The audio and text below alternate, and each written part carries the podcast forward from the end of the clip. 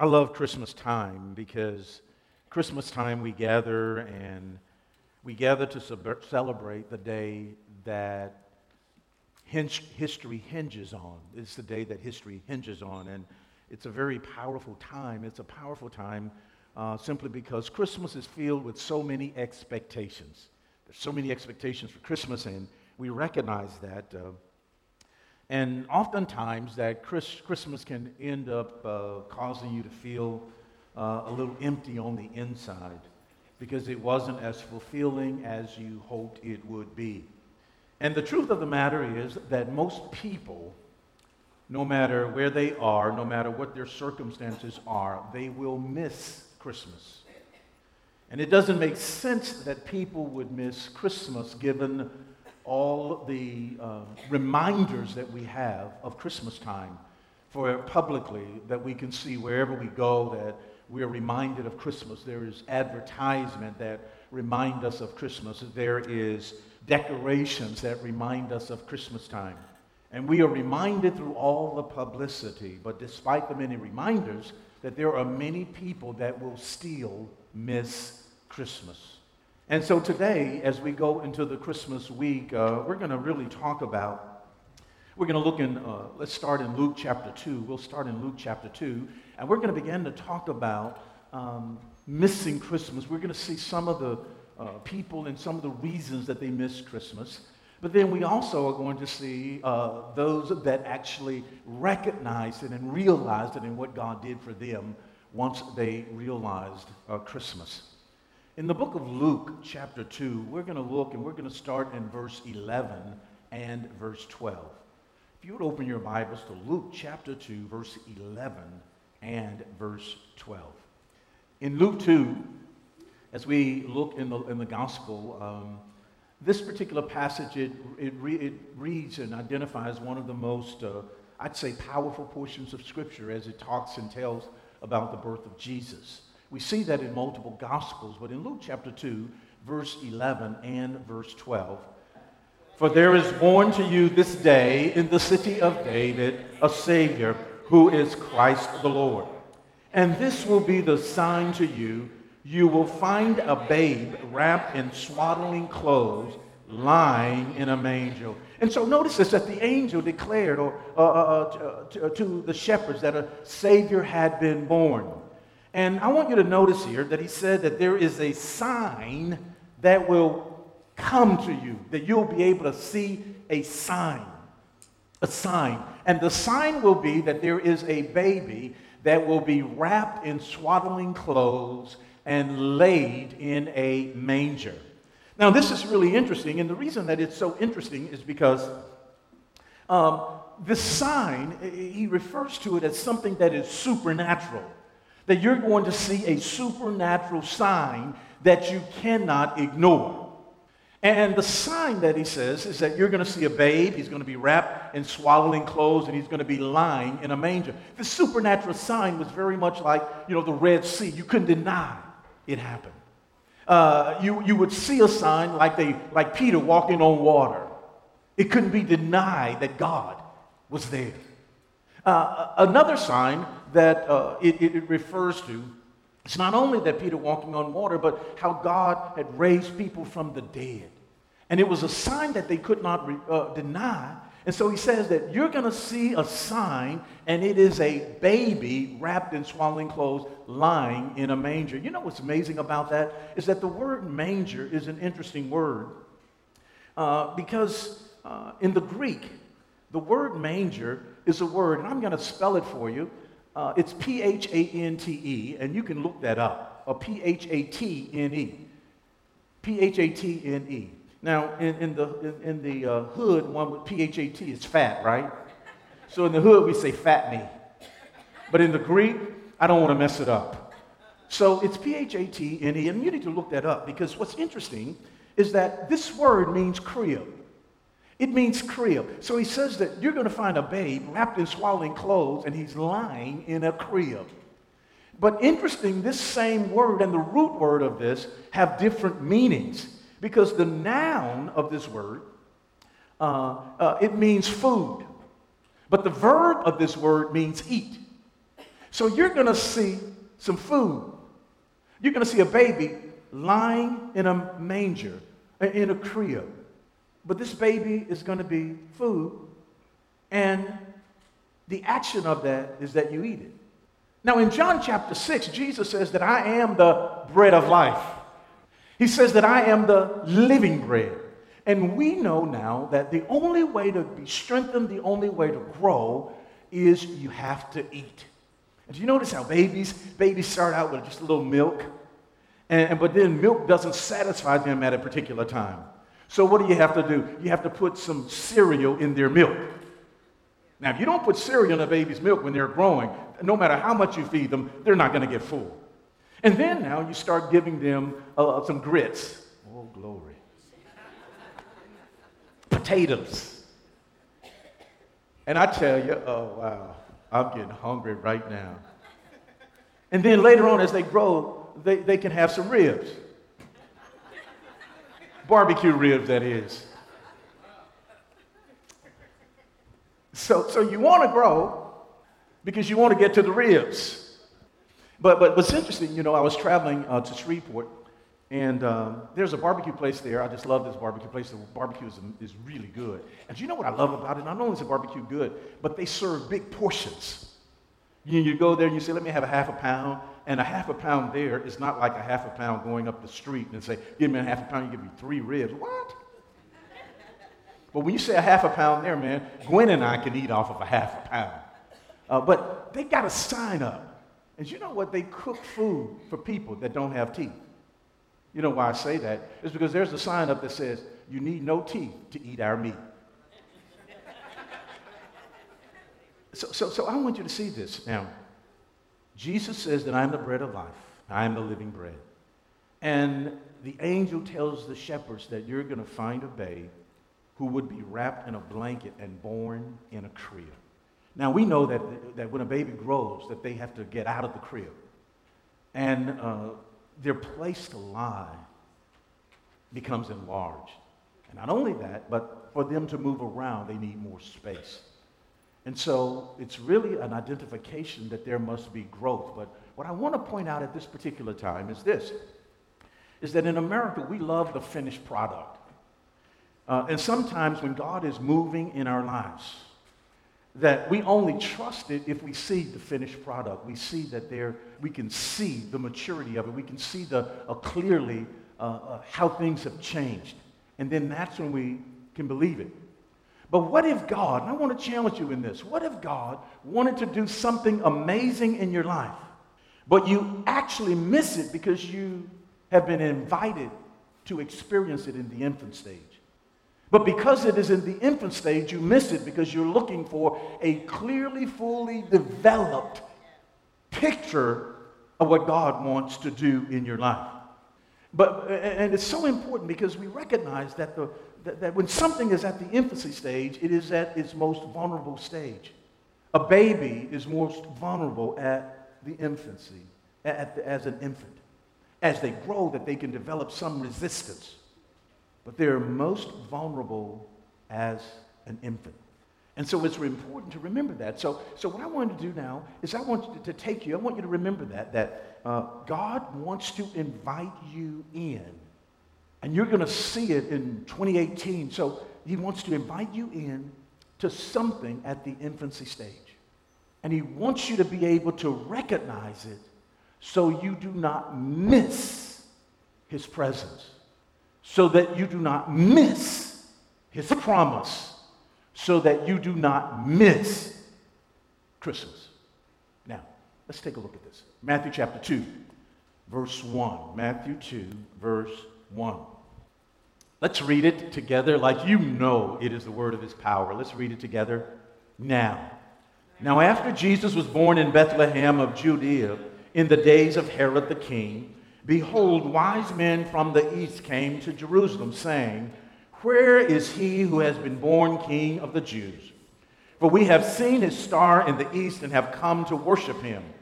And when Herod the king heard this, he was troubled, and all Jerusalem with him. Now stop right there. Herod the king heard it, and he was troubled. And not only was he troubled, but all of Jerusalem with him was troubled. Now, you remember on last week, and I thought this was so cute that one of the fish was here, and the fish says that, you know, when I am Herod, when you go and find the baby Jesus, let me know and come back and tell me because I want to kill him.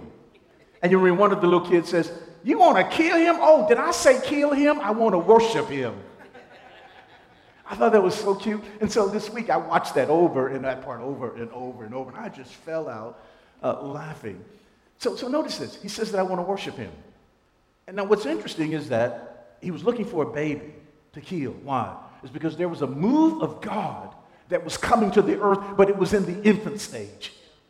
And he knew that the most vulnerable time is in the stage of infancy. Look, it's the same thing that the Pharaoh wanted.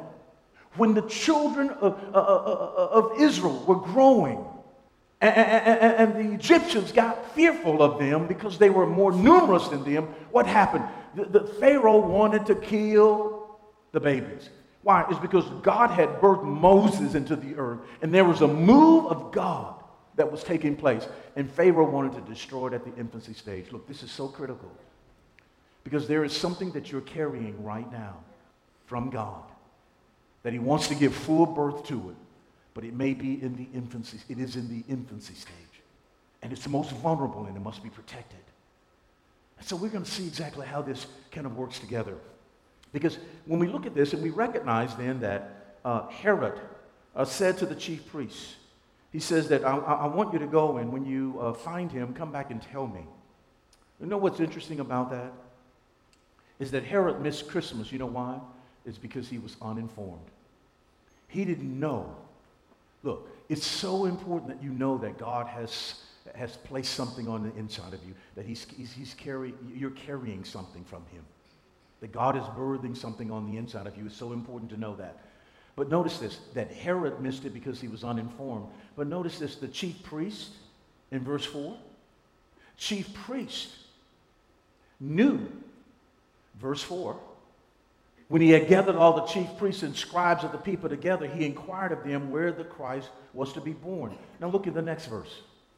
So they said to him, In Bethlehem of Judea, for thus is it written by the prophet. Notice this Herod missed Christmas because he was uninformed, but the chief priests, they knew. They quoted the Old Testament, Micah chapter 5. They quoted and they said that, look, the Bible says, or the prophet says, that he will be born in Bethlehem. But they too missed Christmas. Why? They missed it because they were indifferent. They were looking for a deliverer, but it was about, you know, why do I need a Savior? Why do I need a Messiah? And they were indifferent, and because of their indifference, they missed a move of God. Now, it's important to recognize that when a, the danger of being indifferent is that you, you cannot accurately assess your spiritual condition. And so they had the information, they, they had the revelation, but they were indifferent to what they knew. So Herod missed it because he was uninformed. The chief priests missed it because they were indifferent. But not only did Herod miss Christmas because he was uninformed, not only did the chief priests miss it, miss it because they were indifferent. And let me say this when I say miss Christmas, let me say it like this they missed a move of God. They missed the move of God. Would you just kind of just right now make a declaration? I declare in 2018, I will not miss a move of God. You declare it right now, even before you get there. glory. Glory. Okay, uh, let's take a look at this. Jerusalem missed the move of God. And, and we can see that in the book of Luke, chapter 2. And we're going to look around verse 25 and 28. You don't have to turn there because we're going to read it out of the Message Bible. Luke, chapter 2, verse 25 and 28. Champions, I want you to read that with me together now.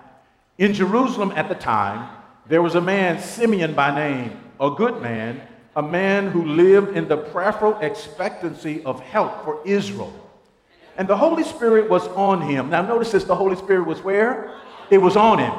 It was on him. Let's keep reading together now. The Holy Spirit had shown him that he would see the Messiah of God before he died. Led by the Spirit, he entered the temple. And as the parents of the child Jesus brought him in to carry out the rituals of the law, Simeon took him into his arms and blessed God. Now, I love the way Luke says it because in Jerusalem, there was a man by the name of Simeon, and he had an expectation of what God had promised. That God had told him that there's a move coming. And Simeon was saying, I'm expecting a move of God. I'm anticipating a move of God. And he was looking for it. And when the move came, even though it was at its infancy stage, he recognized it. And not only did he recognize that he embraced the move of God, but there was a city that missed it. Jerusalem is only six miles from Bethlehem, but they still missed this move. Why? It's because of tradition. They came in that place and they came for the rituals. And they came for religion. They came for tradition. And as they're just going through the tradition of, of, of, of and the rituals of worship, they could not even recognize the move of God. And so they missed the move, even though they had been looking for it. Herod missed it because he was uninformed. The chief priest knew, but he was indifferent. And an entire city missed it simply because they were so focused on a traditional way of worship. Luke chapter 2, verse 39.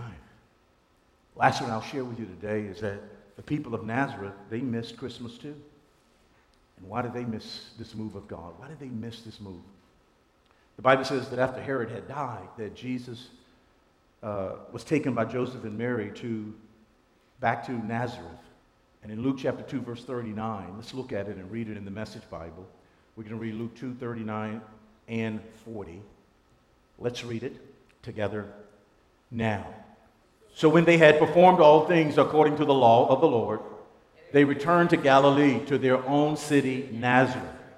And the child grew and became strong in spirit, filled with wisdom, and the grace of God was upon him. Notice this when he got back to Nazareth, he was not like any other child in Nazareth, he was different. And the grace of God, the Bible says, was upon him, and, and, it was upon him in a very incredible way. So Jesus spent 30 years growing up in Nazareth. But yet they still missed a move of God that was being birthed into the earth for 30 years. But they never really recognized it in Nazareth, even after it had become full grown. Nathaniel says it like this Can anything good come out of Nazareth? And so, one of the reasons that they missed it was that there was a town people that was rude. Uh, they, were, uh, they had an attitude and they were violent and they really had a bad reputation. And so, when Jesus finally comes, it's time for him to come to Nazareth. Uh, after the, that move of God is in full uh, blown, full, it's been fulfilled, and the manifestation and the miracles and the signs and wonders are happening all over. Uh, Jesus stood up and, and he said that the Spirit of the Lord is upon me and it has anointed me. And Jesus began to talk about what this move would do. And he was reading out of Isaiah 61. And as he read about this move, that uh, he says that I am what I just read about. I am this move. I am the Messiah. I am the Son of God. And the people knew him so well that they didn't see he was special. Because why? He had become common to them. He wasn't respected by them, he wasn't honored by them. And look, church, one of the reasons, the reason rather, that Nazareth missed the, the move of God was because they were familiar with the move. But yet they didn't recognize it or benefit from it. Because they were familiar with how God was, uh, the person that God was, was bringing the move into the earth with. And they saw them in a very natural way rather than a divine way. You know what? That causes me to reflect that you've heard the Christmas story so many times. You've read about the story. You've heard so many sermons preached on this story. From a child, you've seen so many Bible lessons. May not be special to you. The Bible says Jesus marveled that they, their familiarity would not allow them to benefit from the move. So they missed it. Why? It's because they were familiar with how God, who God was birthing the move with through. Look, one of the reasons why generations are so important is because God can use anyone to declare the move. There are teams that God can use to declare the move. There are adventure questers that God can use to declare the move through. And just because of their age, or just because of it's someone that you have not seen in the past and recognized anything special about them, it does not mean that they are not part of the remnant. Doesn't mean that they're, they're not part of the remnant that God's going to use to birth the move. I believe in 2018, God is going to use some unusual ways to cause a great move to take place. That what he has promised, what he has said about your family, about your calling, about your purpose, about your relationship, and about your finances. He's going to reveal and advance in an unconventional way.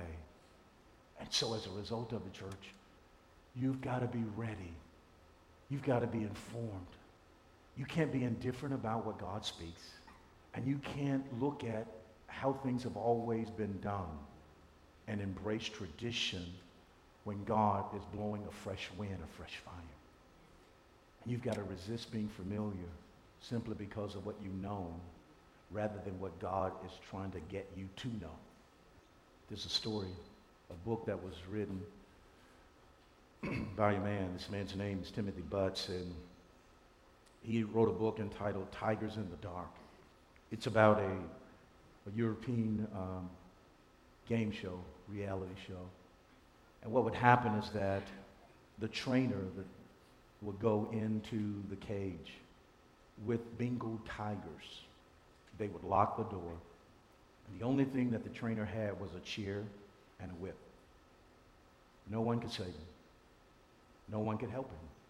And so he would go in and he would demonstrate who he, you know, the skill set, the giftings that he had. But something happened one day. One day the power went out. The lights went off. Can you imagine this man in a locked cage with killer Bengal tigers with just a chair and a whip? And what's even more bothering than that is that tigers have night vision. They can see in the dark. And he can't see them, but they can see him. So a little later, the lights came back on, and when the lights came back on, they asked him, How did it feel with you in that locked cage with just a chair and a whip, knowing that these tigers could see you, but you could not see them? How did it feel? He says that I was fine. Wow, how were you fine? He says, I just kept doing what I'd already been doing. And although that they could see me, they did not know that I couldn't see them. And so he just took what he had learned, he had took the gifting that he had been given, and he just kept exercising it even though he was in the dark. The Bible says in the book of Psalm that there are things during your most difficult moment in the dark that God's going to reveal to you. And he says that what I reveal to you in the dark, I want you to declare it in the light. When you go, as you go out of this year, there is a move of God that's taking place. And, and, and I want you to be mindful of that in this season. That Jesus coming to the earth was a declaration that there, that, that there are two time frames before he came and after he came. And you are never alone. But God is going to reveal something amazing and to you, a promise to you and it's going to be a reinforcement of what he's already shared with you. And, and church, I want you to see that it will be in the infant stage. And it must be protected because the things that are in the infancy stage are vulnerable. And is at its most dangerous phase. Our Beyond project is in the infancy stage. It must be protected. And so as we move into 2018, mm, when Jesus came, he brought God's presence. But notice what the Bible says that the Spirit was on Simeon. But when Jesus left, God's presence didn't leave because no longer was the Spirit on him, but the Spirit on you, but the Spirit was in you. and before Jesus was born, they would come to a place to worship him. Uh, after Jesus, uh, before Jesus died, they would come and they would seek to worship God. But after Jesus was resurrected, then no longer did we have to just go to a place to worship him. Why? Because he wasn't just in a place. They didn't have to go to the temple. The temple was them. And the Spirit of God was on the inside of them. And so no matter where you go, no matter what the circumstances are, no matter the crisis that you face, no matter how dark the times seem, that God has revealed a promise to you. And I believe that he's going to continue to share what that is as we go throughout 2018. And I want you to hold strong to it because God will inform you. I believe that God will cause you to receive it, will help you receive it. And I believe that it can be done in a different way. And if you'll be willing to redu- release tradition so that you can receive revelation, then you can move forward with something that may not be familiar with you, but it, may not, it may look like you just can't see your step, but the Bible says he sent his word, and his word is a lamp and a light.